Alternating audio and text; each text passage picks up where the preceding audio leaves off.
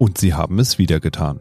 Sowohl die EZB als auch ihr amerikanisches Pendant jenseits des Atlantiks haben die Zinsen erneut um 0,25 Prozentpunkte erhöht. Die Aktienmarktakteure hatten zwar zwischenzeitlich bereits mit einem Ende der Zinswende gerechnet, diese Hoffnung wurde allerdings bereits mehrfach begraben. Bis auf weiteres müssen die Notenbanken also weiterhin den Spagat zwischen Zinserhöhungen zur Eindämmung der Inflation und einem möglichen Abwürgen der Weltwirtschaft üben. Keine ganz leichte Übung, aber aufgrund der weiterhin hohen Inflation absolut notwendig. Und die Deutschen lernen gerade den Unterschied zwischen Strom und Industriestrom kennen. Letzterer soll nämlich subventioniert werden, um energieintensive Produktionsbetriebe in Bezug auf die gestiegenen Energiekosten zu unterstützen. Wird es weitere Zinserhöhungen geben? Warum brauchen Unternehmen überhaupt eigenen Strom? Und was bedeutet das alles für Anlegerinnen und Anleger? Wir sprechen drüber in dieser Folge Mikro trifft Makro. Mikro trifft Makro. Das Finanzmarktgespräch der DK Bank. Hallo und herzlich willkommen zur 69. Folge Mikro trifft Makro. Heute ist Donnerstag, der 11. Mai 2023 und bei mir im Studio ist heute, und jetzt muss ich aufpassen, dass nicht die Routine übernimmt, nämlich es ist nicht der Chefvolkswirt der DK Bank, sondern der Volkswirt Joachim Schallmeier. Hallo und herzlich willkommen, Joachim. Hallo Dirk, schön, dass ich da sein kann. Ja, schön, dass du übernimmst heute und vertrittst. Also du bist die offizielle Vertretung für unseren Chefvolkswirt heute.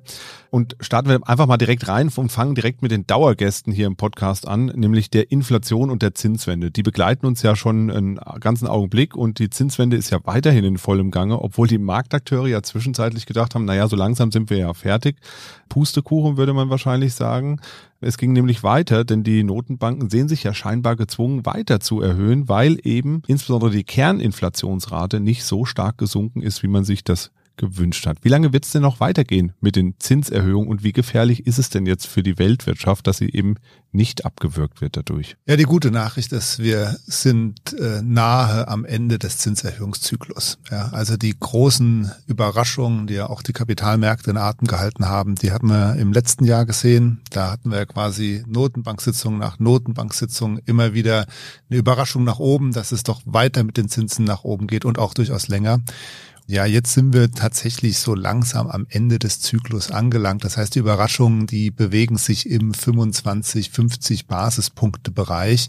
In den USA können wir sogar sagen, wir haben das Ende des Zinserhöhungszyklus erreicht. Denn die FED hat ja zuletzt nochmal um 25 Basispunkte angehoben, zehnte Zinserhöhung in Folge.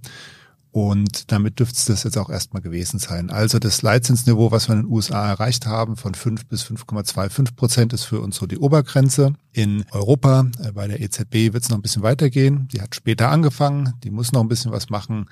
Wir rechnen damit, dass wir noch zwei Zinsschritte bekommen, also nochmal 50 Basispunkte insgesamt jetzt obendrauf gepackt wird. Dann sind wir irgendwo im Sommer bei einem Leitzinsniveau oder bei einem Einlagensatz von dann 3,75 Prozent. Also ähm, wir sind jetzt am Ende von diesem Leitzinserhöhungszyklus. Es wird dann erstmal pausiert werden und dann muss sich jetzt allerdings die Wirtschaft auch erstmal an dieses höhere Leitzinsniveau gewöhnen, denn wir haben ja diese rasanten und massiven Anpassungen im letzten Jahr gehabt. Das hat ja vor allen Dingen dann die Kapitalmärkte ganz schnell zu Anpassungshandlungen bewegt. Und jetzt kommen diese massiven Leitzinsanstiege erst in der Realwirtschaft an. Ja, da haben wir eine gewisse Verzögerung dazwischen. Und deswegen äh, wird das jetzt in diesem Jahr spannender tatsächlich, wie wirkt sich das Ganze realwirtschaftlich aus? Wie stark fallen die Bremsspuren dann in diesem Jahr durch die Leitzinserhöhung aus. Die Sparerinnen und Sparer, die freuen sich ja grundsätzlich erstmal über Zinsen wieder auf dem Sparkonto, auf den Festgeldzinsen, äh, auf den Festgeldkonten, auf den Tagesgeldkonten etc. Aber dennoch haben wir ja weiterhin die Situation, dass die Inflation immer noch deutlich über den durchschnittlichen Zinsen liegt, die, die Sparerinnen und Sparer so bekommen. Das heißt ja in der Grundsituation, dass äh, beispielsweise Aktien und Aktienfonds auf mittlere bis längere Sicht die höheren Renditen abwerfen, hat sich ja eigentlich erstmal wenig geändert. Da hat sich überhaupt gar nichts dran geändert. Äh, Im Gegenteil, äh, die Notwendigkeit tatsächlich sich aktiv äh, mit der Kapitalanlage zu beschäftigen und vor allen Dingen eben aktiv auch einen Realwerterhalt zu suchen, der ist ja drängender denn je. Ja, wir haben in diesem Jahr äh, eine Inflationsrate im Durchschnitt in der Eurozone von 5,6 Prozent. Und wir werden im nächsten Jahr immer noch 2,6 Prozent haben. Ja. Also die gute Nachricht ist, wir haben nicht mehr diese zweistelligen Inflationsraten, wie wir sie im letzten Jahr teilweise gesehen haben. Die Inflation bewegt sich ganz deutlich und ganz schnell in die richtige Richtung. Das muss man auch sagen, vor allen Dingen was die Gesamtraten anbelangt. Die Kernraten, du hast es angesprochen, die sind ein bisschen hartnäckiger. Äh, da werden wir eher im zweiten Halbjahr sehen, dass die dann deutlicher nach, nach unten auch gehen. Also die Inflation, die Richtung stimmt, gar keine Frage. Also eine, eine ganz andere Richtung als die Richtung, die wir im letzten Jahr eingeschlagen hatten. Ähm, von daher, das ist wirklich eine positive Nachricht, aber es ist eben nicht die Nachricht, dass man sich hier als äh, Anlegerin, als Anleger jetzt entspannt zurücklegen kann, sondern im Gegenteil, wir haben strukturell eine höhere Inflation dauerhaft. Und ähm, dann ist es zwar nett, wenn wir einen höheren nominalen Zins jetzt wieder bekommen oder überhaupt mal einen positiven Zins wieder haben, aber es äh, entlastet natürlich überhaupt nicht bei dem Thema, wie kann ich äh, Werterhalt in der Kapitalanlage praktizieren, wie bekomme ich überhaupt eine reale Wertsteigerung, wie kann ich das umsetzen. Und deswegen, nein, das bleibt ein vordringliches Problem. Positiv dazu zu nennen ist, es gibt jetzt einfach auch wieder mehr Anlagemöglichkeiten, ja, denn diese ganze große Anlageklasse festverzinsliche, die war ja die letzten Jahre nicht existent. Die ist jetzt ein Stück weit zurück ähm, und das hilft natürlich dann auch, um wieder ein besser, ein diversifiziertes, also ein gut aufgestelltes Portfolio dann darzustellen. Aktuell läuft ja die sogenannte Berichtssaison. Also die Unternehmen haben jetzt ihre Hauptversammlung und es wird ähm, sehr viel berichtet über die Erfolge und oder auch Misserfolge der Unternehmen. Und für die Unternehmen sieht es überraschend gut aus. Und die Zinswende wurde ja vergleichsweise geräuschlos verarbeitet bisher. Du hast jetzt gesagt, naja, jetzt müssen wir abwarten, wie es in der Realwirtschaft dann tatsächlich verarbeitet wird. Aber die Auswirkungen sind erstmal sehr gut verkraftet worden. Also man spricht ja auch von einer sehr guten Resilienz. Das heißt also, man kann mit diesen Rückschlägen gut umgehen, man kann mit diesen Herausforderungen gut umgehen. Aber woran liegt es denn, dass es kaum negative Meldungen gibt. Es wurde ja eigentlich, wenn wir uns an Ende letztes Jahr zurückerinnern, komplett anders erwartet. Man war ja schon dabei, eigentlich die deutsche Industrie abzuschreiben und jetzt eigentlich stehen alle ganz gut da. Woher kommt's? Absolut. Also die, der große Einbruch ist zum Glück ausgeblieben. Und ähm, das liegt vor allen Dingen daran, dass die Situation was die Versorgungslage vor allen Dingen mit Energierohstoffen anbelangt, eben nicht diese extremen Ausmaße angenommen hat, wie es viele Unternehmen äh, prophezeit haben. Also viele Unternehmen sind ja davon ausgegangen, zu Recht auch davon ausgegangen, dass man einfach mit Versorgungsengpässen planen muss. Und dementsprechend war die Erwartung auch, dass wir hier im vierten Quartal in eine richtig scharfe Rezession reinkommen können, wenn diese Versorgungsengpässe sich wirklich materialisieren. Sie haben sich zum Glück nicht materialisiert, sondern es hat Einsparungen gegeben. Man ist deutlich besser ohne eben verordnete Produktionskürzungen durch diesen Winter gekommen und dementsprechend hat die Wirtschaft im vierten Quartal äh, Wachstum verloren. Es war ein negatives Quartal in der deutschen Volkswirtschaft, aber bei weitem nicht so stark und so scharf, wie man es hätte erwarten können. So, das ist ein Erklärungsgrund. Ein zweiter und der liegt jetzt weniger in der deutschlandspezifischen Situation, sondern ist vielmehr in der globalen Wirtschaft zu suchen ist dass sich die globalen Lieferketten auch wieder entspannt haben. Also im letzten Jahr haben wir die Unternehmen im Grunde genommen nur äh, quasi Notstandsmaßnahmen äh, durchgeführt. Also man musste zusehen, dass man Vorprodukte überhaupt bestellen konnte, dass man sie geliefert bekommen hat. Man hat äh, eine Vorratslagerhaltung durchgeführt, einfach weil die Versorgungssicherheit so unsicher war und dementsprechend äh, können die Unternehmen jetzt wieder in normaleres wirtschaftliches Umfeld blicken und das hilft natürlich ungemein im operativen Geschäft und ist auch eine Erklärung dafür, dass die Unternehmen relativ gut durch diese Krise hindurchgekommen sind und ist nochmal ein Beweis dafür auch, wie anpassungsfähig und äh, innovativ die Unternehmen auch mit solchen Krisensituationen umgehen. Jetzt ging es hauptsächlich um das Thema Energie, warum man so Angst hatte, dass es den Unternehmen vielleicht schlechter gehen wird. Und dennoch wird jetzt in Deutschland über den sogenannten Industriestrom diskutiert. Das ist jetzt ja in den letzten anderthalb bis zwei Wochen ähm, wirklich viel durch die Medien gegangen. Kannst du uns denn vielleicht mal erläutern, Was steckt denn eigentlich hinter diesem sogenannten Industriestrom und wer profitiert davon und wer eben nicht? Ja, die Krise, ähm, vor allen Dingen die Energiekrise, ausgelöst durch den Angriffskrieg äh, Russlands in der Ukraine, hat uns ja nochmal die Verwundbarkeit auch unserer deutschen Volkswirtschaft vor Augen geführt. Das ist ja durch die Corona-Krise äh, im Grunde genommen schon klar geworden oder auch schon davor durch die ganzen Zollentwicklungen und Themen. Aber äh, gerade diese Versorgungsunsicherheiten, die haben ja wirklich mit der Energiekrise nochmal ganz äh, prägnant an Fahrt aufgenommen dementsprechend ist auch nochmal deutlich geworden, äh, wie stark unsere heimische Wirtschaft äh, von hohen Energiepreisen belastet ist. Ähm, also diese Verwundbarkeit, aber auch der äh, dramatische Verlust an relativer Wettbewerbsfähigkeit, der dadurch entsteht, ja, der ist ja wirklich immens. Jetzt ähm, ist es tatsächlich so, dass äh, die Unternehmen hier in Deutschland schon immer äh, unter höheren äh, oder mit höheren äh, Energiekosten zurechtkommen mussten, aber ähm, im letzten Jahr sind dann eben die Strompreise und auch die Gaspreise in derartige Höhen geschnellt, dass es einfach nicht mehr abzufedern war. Und ich denke, daraus resultiert noch viel von dieser nachgelagerten Diskussion jetzt, ob wir eben subventionierten Strompreis für Industrieunternehmen benötigen. Man muss da aufpassen, denn äh, so Subventionen können eigentlich immer nur eine Übergangslösung sein, nämlich in, für Phasen, in denen eben externe Faktoren kurzfristig äh, zu diesen dramatischen Preisbewegungen führen. Viel davon hat sich ja mittlerweile zurückgebildet, ja. Also der Gaspreis ist auf Niveaus von, von Vorausbruch der, des Kriegs ähm, äh, wieder zurückgekommen. Das dauert zwar jetzt, bis sich das dann in einzelnen Verträgen wieder mit einer Zeitverzögerung dann auch bemerkbar macht. Aber ähm, das sind natürlich äh, Themen, die äh, jetzt äh, im Grunde genommen diese, diese Subventionierung dann wahrscheinlich äh, stärker in den Vordergrund bringen. Und äh, profitieren würden davon natürlich die energieintensiven Großunternehmen. Aber auch das wiederum ist natürlich in gewisser Weise eine Wettbewerbsverzerrung, weil äh, wo äh, wird da die Grenze gezogen? Ähm, andere Unternehmen müssen dann mit anderen Strompreisen umgehen und so weiter und so fort. Also von daher kann äh, im Grunde genommen so eine sowas nur eine zwischenzeitliche Lösung sein sein und es wird ja dann auch nicht dazu führen, dass hier energieintensive Unternehmen neue Investitionen anstreben, weil so eine Subvention kann auch jederzeit wieder gekürzt werden. Also es ist, kann nur ein abfederndes äh, Element sein für kurzfristige Preisverzerrungen, aber sicherlich kein struktureller äh, ähm, Lenkungsmechanismus, auf den dann auch die Unternehmen ihre Investitionspläne aufbauen werden. Und eigentlich ist doch aus Sicht von beispielsweise CO2-Ausstoß etc. so ein subventionierter Strom sogar ja eigentlich fast kontraproduktiv. Denn eigentlich sollen die Unternehmen ja dazu angehalten werden, Strom zu sparen. Und gerade die energieintensiven Unternehmen sind es ja, die einen besonders hohen CO2-Ausstoß haben. Wenn ich denen jetzt billigen Strom gebe, sagen die ja, na prima, dann brauche ich ja erstmal nichts zu machen und stellen eben genau diese Investitionen vielleicht hinten an. Das ist, sehe ich zumindest jetzt erstmal als eher kontraproduktiv an.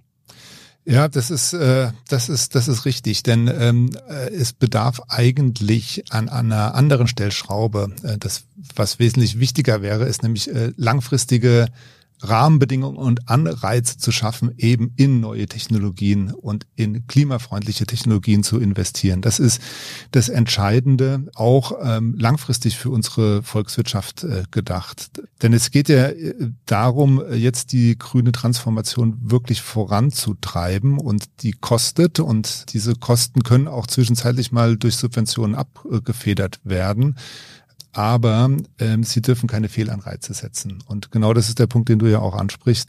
Am Ende des Tages kommt es darauf an, im globalen Wettbewerb jetzt die richtigen Rahmenbedingungen zu setzen. Wir sehen das ja auch in den USA beispielsweise. Dort gibt es ja den Inflation Reduction Act, ja, der ja nichts anderes ist als ein riesiges äh, subventioniertes Investitionsprogramm. Den hatten wir auch schon mal hier im Podcast ja, 750 tatsächlich. Milliarden, ja. Und das zieht natürlich dann Investitionen von Unternehmen an und die werden dann auch entsprechend in die grüne Transformation gelenkt. Also sprich, wir müssen schon aufpassen, dass wir ähm, nicht jetzt die Kosten nur tragen, denn die Subventionen sind eine einseitige Kostenbelastung dann für den Staatshaushalt, sondern wir müssen zusehen, dass wir dann auch richtige Investitionen bekommen, die äh, dann auch äh, nachgelagert diese Kosten zahlen können. Ja. Schauen wir zum Schluss nochmal auf eine andere wichtige Kennzahl, auf den Arbeitsmarkt. Ähm, da ist ja im Frühjahr immer besonders wichtig zu schauen, wie sich einzelne Sektoren entwickeln und wie beispielsweise das Baugewerbe auch arbeiten kann. Das hängt ja auch an Witterung, wie lang dauert der Winter etc. pp. Also richtig Frühjahr haben wir irgendwie noch nicht gefühlt. Es ist äh, irgendwie immer zu nass und äh, zu kalt draußen. Aber ähm, wie sieht's denn aus am Arbeitsmarkt? Kann man da schon Aussagen treffen zum Frühjahr, wie es gela gelaufen ist bisher? Also wir haben ja im Frühjahr immer diesen klassischen Frühjahrsaufschwung. Also die Lage am Arbeitsmarkt äh, sieht im Frühjahr tendenziell immer freundlicher aus, weil einfach durch die klimatischen Bedingungen einfach wie das Baugewerbe in, in Gang kommt und so weiter. Also muss man äh, das äh, Saison bereinigen, wie es so schön heißt. Also man diesen typischen Aufschwung muss man bereinigen und muss schauen, ob der Aufschwung in diesem Jahr über den üblichen Frühjahrsaufschwüngen liegt sozusagen. Und da äh, muss man schon erkennen, wenn man das äh, mal bereinigt, dass der Frühjahrsaufschwung in diesem Jahr nicht ganz so stark ausfällt. Also man sieht eben schon gewisse Bremsspuren und Bremseffekte. Das heißt, der Arbeitsmarkt kommt ja aus einer äh, Situation der Vollbeschäftigung, ist ja wirklich ein sehr, sehr guter Arbeitsmarkt. Aber die Dynamik jetzt in den letzten Wochen und Monaten lässt eben doch ein bisschen nach. Und von daher, ja, Frühjahrsaufschwung schon, aber eben nicht ganz so stark wie, wie in den letzten Jahren. Ähm, äh, gewisse Bremseffekte ähm, die sehen wir hier. Wir haben ähm, nach wie vor schon die Situation, dass die Unternehmen zurückspiegeln. Die Situation am, Arbeits am Arbeitsmarkt ist eng. Es gibt nach wie vor Knappheiten.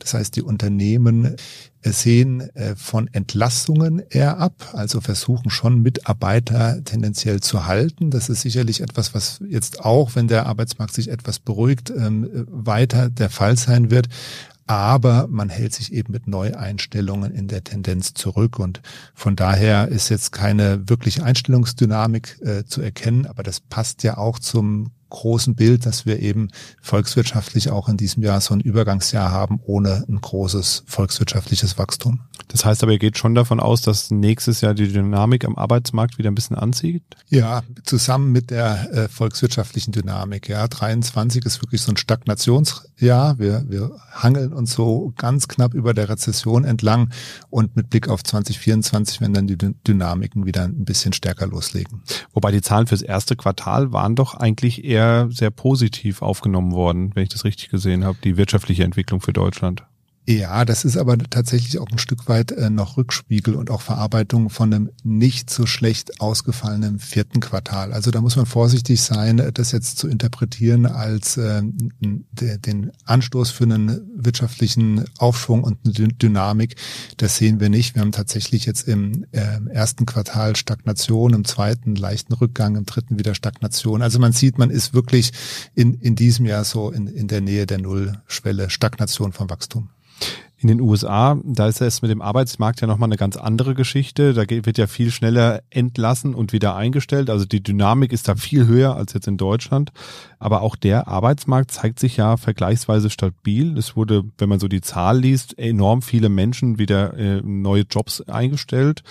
Sind das auch alles noch Aufholeffekte, also dass die Unternehmen jetzt erst wieder richtig einstellen, nachdem Corona, naja, nicht rum ist, aber zumindest, ähm, sag ich mal, diesen großen Effekt von Corona überwunden haben, dass jetzt klar ist, in welche Richtung äh, geht es mit den Energiepreisen weiter, die Lieferketten, du hast eben auch gesagt, die laufen wieder. Also da könnte ich mir vorstellen, dass da auch viel Aufholeffekte eben dabei sind. Warum in den USA? Ich glaube, es war ungefähr eine Viertelmillion äh, neue Arbeitsplätze. Das fand ich schon eine große Zahl. Ich meine, klar, USA ist etwas größer als Deutschland, aber trotzdem eine große Zahl neue Arbeitsplätze eigentlich. Absolut. Also das steht außer Frage, dass angesichts einer Wirtschaft, die sich eher ein bisschen abschwächt vom Wachstumstempo her, sind die Daten, die hier vom Arbeitsmarkt kommen, also die Zahl der neu geschaffenen Stellen, das ist ja auch das, was du ansprichst, dass die außerordentlich hoch ausfallen. Und das liegt sicherlich daran, dass wir einfach nach wie vor mit Verzerrungen dort auch zu kämpfen haben. Also wir kommen ja immer noch aus dieser Nach-Corona-Zeit, wo tatsächlich Angebot und Nachfrage nicht nur am Arbeitsmarkt, sondern insgesamt auf den Güter- und Dienstleistungsmärkten extrem stark verzerrt war. Auf den Gütermärkten hat sich das Ganze deutlich beruhigt. Ähm, die Dienstleister haben nach wie vor so einen Nach-Corona-Nachholeffekt. Das sieht man beispielsweise auch in den Einkaufsmanager-Indizes, wo sich die Stimmung im verarbeitenden Gewerbe einbremst schon ein Stück weit oder normalisiert, während die Stimmung in den Dienstleistungssektoren nach wie vor sehr, sehr gut ist. Also da sieht man einfach, wie stark diese Verzerrungen einfach in der Realwirtschaft noch sind. Und genau diese Verzerrungen, die lassen sich auch auf den Arbeitsmarkt übertragen. Also diese großen Ungleichgewichte Angebot und Nachfrage, die wirken auch am Arbeitsmarkt noch nach. Natürlich auch das demografische Thema auch in den USA durchaus mit zu berücksichtigen. Und man darf auch nicht vergessen, dass während der Pandemie gerade bei Arbeitnehmerinnen und Arbeitnehmern in der Alterskohorte so über 55 tatsächlich auch viele dauerhaft den Arbeitsmarkt verlassen haben. Und jetzt ist die große Frage, ob die wieder zurückkommen. Also dieses klassische Thema Partizipationsrate, ja, aus was für einem großen Pool an Arbeitnehmerinnen und Arbeitnehmern kann ich überhaupt noch schöpfen? Und äh, da sind einfach äh, im Nachgang der Corona-Krise diese Ungleichgewichte noch sehr, sehr hoch. Und das erklärt sicherlich, warum der Arbeitsmarkt in den USA nach wie vor so robust ist, obwohl sich die Wirtschaft auch in der Tendenz ein bisschen abkühlt. Wobei ich mir das Gefühl habe, dass in den USA teilweise auch länger gearbeitet wird, also dass eben Leute gezwungen sind aufgrund der Situation. Es gibt eben ein anderes Sozialsystem, teilweise schwierige Situationen, was Krankenversicherung angeht etc., dass Leute einfach gezwungen sind, viel länger zu arbeiten, als es ihnen vielleicht eigentlich gut tun würde und dadurch vielleicht der Pool auch größer ist, als er bei uns in der gleichen Situation wäre, weil wir eben sehr gute Sozialsysteme haben. Nicht? Ja, oder halt äh, wieder größer wird tatsächlich, denn wir haben ja gesehen, dass sich tatsächlich viele äh, Arbeitnehmerinnen und Arbeitnehmer aus dem Arbeitsleben verabschiedet haben, ja. Und äh, das äh, ist ja dann eher ein gegenläufiger Effekt. Das ist die Frage, äh, sind die gezwungen, jetzt, wo auch viele staatliche Leistungen auslaufen und so weiter, sind die gezwungen, ähm, wieder an den Arbeitsmarkt zurückzukehren? Und äh, ich gebe dir vollkommen recht, natürlich ist die Situation eine ganz andere in den USA. Man hat dort das Phänomen der Zweitjobs und Drittjobs ähm, und dementsprechend sind die Arbeitsmärkte natürlich nicht, nicht miteinander vergleichbar äh, zu denen, die wir hier in Europa haben, wobei man insgesamt sagen muss, sowohl in den USA als auch in Europa und auch in Deutschland haben wir ja einen sehr, sehr engen Arbeitsmarkt. In Deutschland schon die ganzen Jahre über einen sehr, sehr engen Arbeitsmarkt und äh, in den Ländern, in denen die Arbeitslosenquoten auch in Europa ähm, äh, relativ hoch strukturell waren in den letzten Jahren, beginnen diese Arbeitslosenquoten nach unten zu tendieren. Also von daher insgesamt an den Arbeitsmärkten eigentlich eher eine, eine Arbeit arbeitnehmerfreundliche Situation. Ja, auf jeden Fall. Das merken ja auch sogar wir in der DK Bank. Wir haben ja auch gerade im IT-Bereich beispielsweise ist es äh, nicht nur bei uns, sondern überall eigentlich extrem schwer, Leute zu finden. Der Markt ist, wie man so, so, so schön sagt, nahezu leergefegt.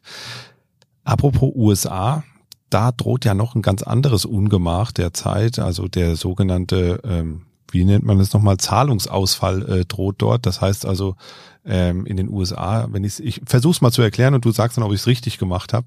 In den USA ist es so, dass es ja eine Schuldenobergrenze gibt. Diese muss dann regelmäßig angehoben werden, weil man eben äh, daran stößt. Und wenn man das nicht tut, dann werden quasi erstmal äh, Maßnahmen ergriffen, damit, ähm, sag ich mal, die, die, das Land nicht noch mehr Schulden macht. Beispielsweise werden einfach Leute aus Behörden entlassen und, und müssen eben zusehen, äh, suchen eben neue Arbeit auf dem Arbeitsmarkt. Es wird eben quasi möglichst wenig ausgegeben. Und das droht aktuell wieder in den USA. Und das ist eigentlich so ein Prozess, der ja immer mal wieder passiert. Und ähm, vielleicht kannst du mal sagen, habe ich das in etwa richtig zusammengefasst? Ist das der Vorgang? Und wenn ja, was bedeutet das denn dann? Also auch gerade für die USA als Wirtschaftsraum? Ja, das ist äh, tatsächlich ein, eine alte, altbekannte Vorgehensweise, denn ähm, diese Schuldenobergrenze, das ist ja ein äh, selbst auferlegtes Limit sozusagen. Das wird äh, regelmäßig erreicht oder verschoben. Also seit den 60er Jahren äh, hat man die Situation, glaube ich, über 70 Mal gehabt, ja, dass man diese Schuldengrenze erreicht und dass sie dann verschoben wird oder erhöht werden muss. Klar, das Schuldenniveau steigt ja auch kontinuierlich an. Also von daher ist das erstmal, ähm, ich würde sagen, eine ganz normale Routine. Ja. Mhm. Aber es ist eben eine politische Routine. Ja, und äh, das bedeutet, dass man sich natürlich äh, auch darauf einigen muss, als Republikaner äh, und Demokraten, äh, dass da bestimmte Bedingungen mit verknüpft sind, wenn man diese Schuldenobergrenze auch anhebt. Also sprich, die Republikaner wollen natürlich dann auch entsprechend äh, Ausgabenkürzungen äh, sehen. Und das ist jetzt dieser politische Tauziehprozess. Wie kann man sich darauf einigen und wird man sich rechtzeitig darauf einigen? Weil das genaue Datum äh, steht ja auch nicht fest, wann die Schuldenobergrenze erreicht wird. Das hängt davon an, wie sind die Staatseinnahmen, also Steuereinnahmen jetzt bis dorthin, wie gestalten sich die Ausgaben und so weiter. Ähm, mittlerweile wird damit gerechnet, dass wir Anfang Juni, also schon sehr zeitnah, dieses Limit erreicht haben könnten. Und dann würde das tatsächlich bedeuten, dass äh, gegebenenfalls Rechnungen nicht bezahlt werden können, dass ähm, tatsächlich die USA im schlimmsten Fall auf ihre Staatsschulden ausfallen würde. Ja, und dann wird eben aus dieser politischen Routine, die wir jetzt schon über 70 Mal erlebt haben, würde dann nämlich plötzlich keine Routine mehr, weil genau das passiert, womit keiner rechnet, der Unfall, dass tatsächlich die USA ihre Schulden nicht bedienen könnten. Und äh, das ist die große Sorge, dass es eben nicht zu dieser äh, Einigung in der letzten Minute oder in der letzten Sekunde kommt und dann tatsächlich diese Kaskade, die noch nie getriggert wurde, dann plötzlich doch einmal vielleicht, auch wenn es nur ein Unfall ist, dann eben losgelöst wird und dann eben Kettenreaktionen in Gang gesetzt werden, die ähm, jetzt noch keiner so richtig äh, in dem Ausmaß dann abschließend beurteilen kann. Ja, das ist die, die große Gefahr dabei. Ist es denn schon mal so weit gekommen, dass tatsächlich diese, diese Schuldenobergrenze äh, erreicht wurde und man, äh, sag ich mal, erste Maßnahmen einleiten musste?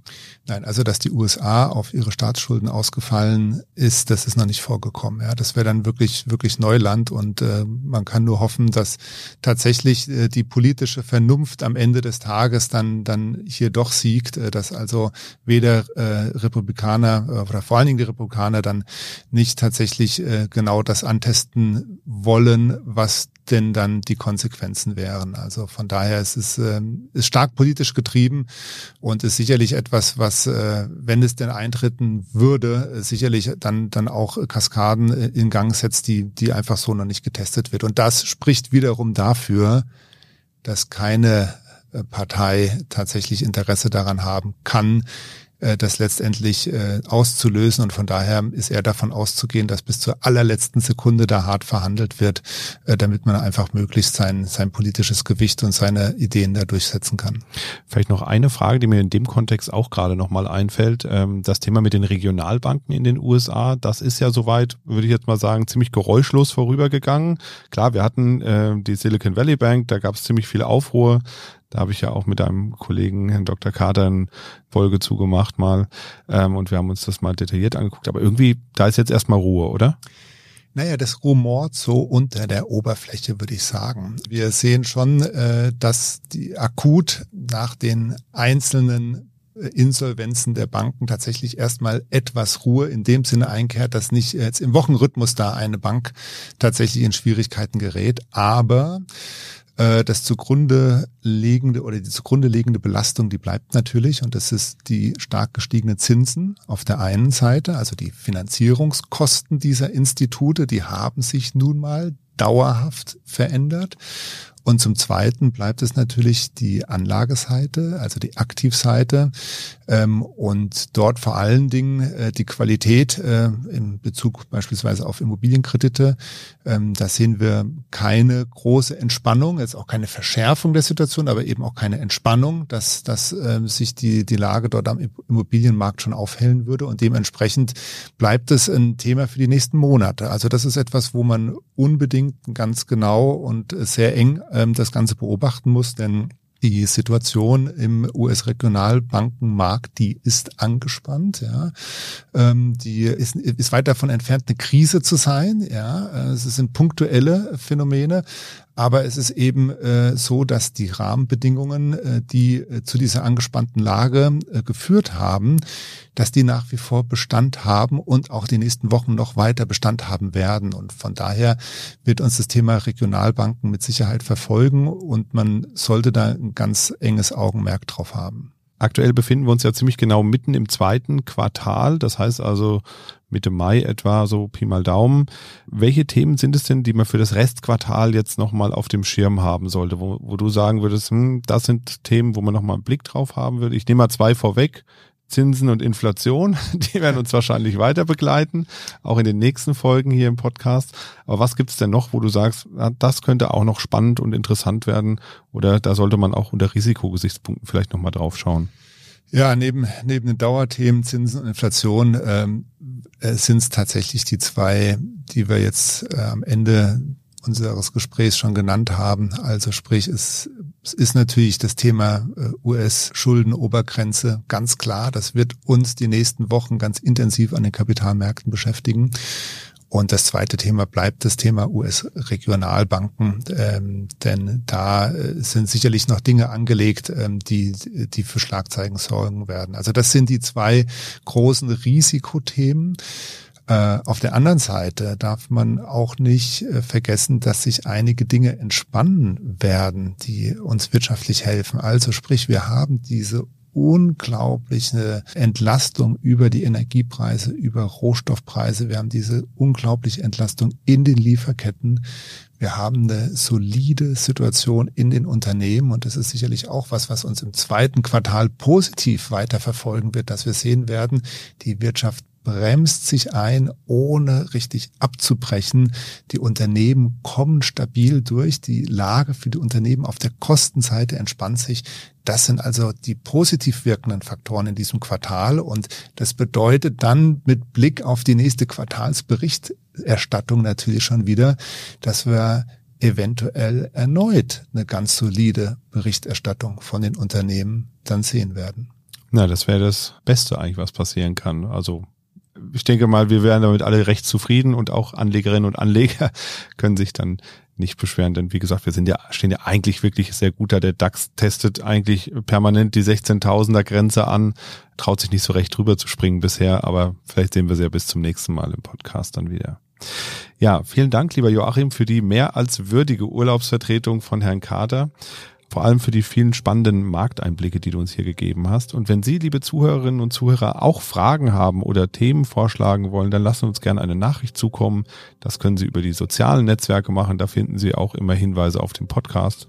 Oder machen Sie das gern mit einer ganz formlosen E-Mail, die Sie uns schreiben an podcast.dk.de. Und wir freuen uns natürlich auch über Bewertungen bei iTunes. Dort können Sie neben ein paar Sternen auch gerne ein paar Zeilen hinterlassen und ein paar positive Worte mit uns teilen, hoffentlich. Das war's von uns für heute. Machen Sie es gut und bis bald. Tschüss. Mikro trifft Makro ist ein Podcast der DK Bank. Weitere Informationen zur DK Bank finden Sie unter www.dk.de-dk-gruppe.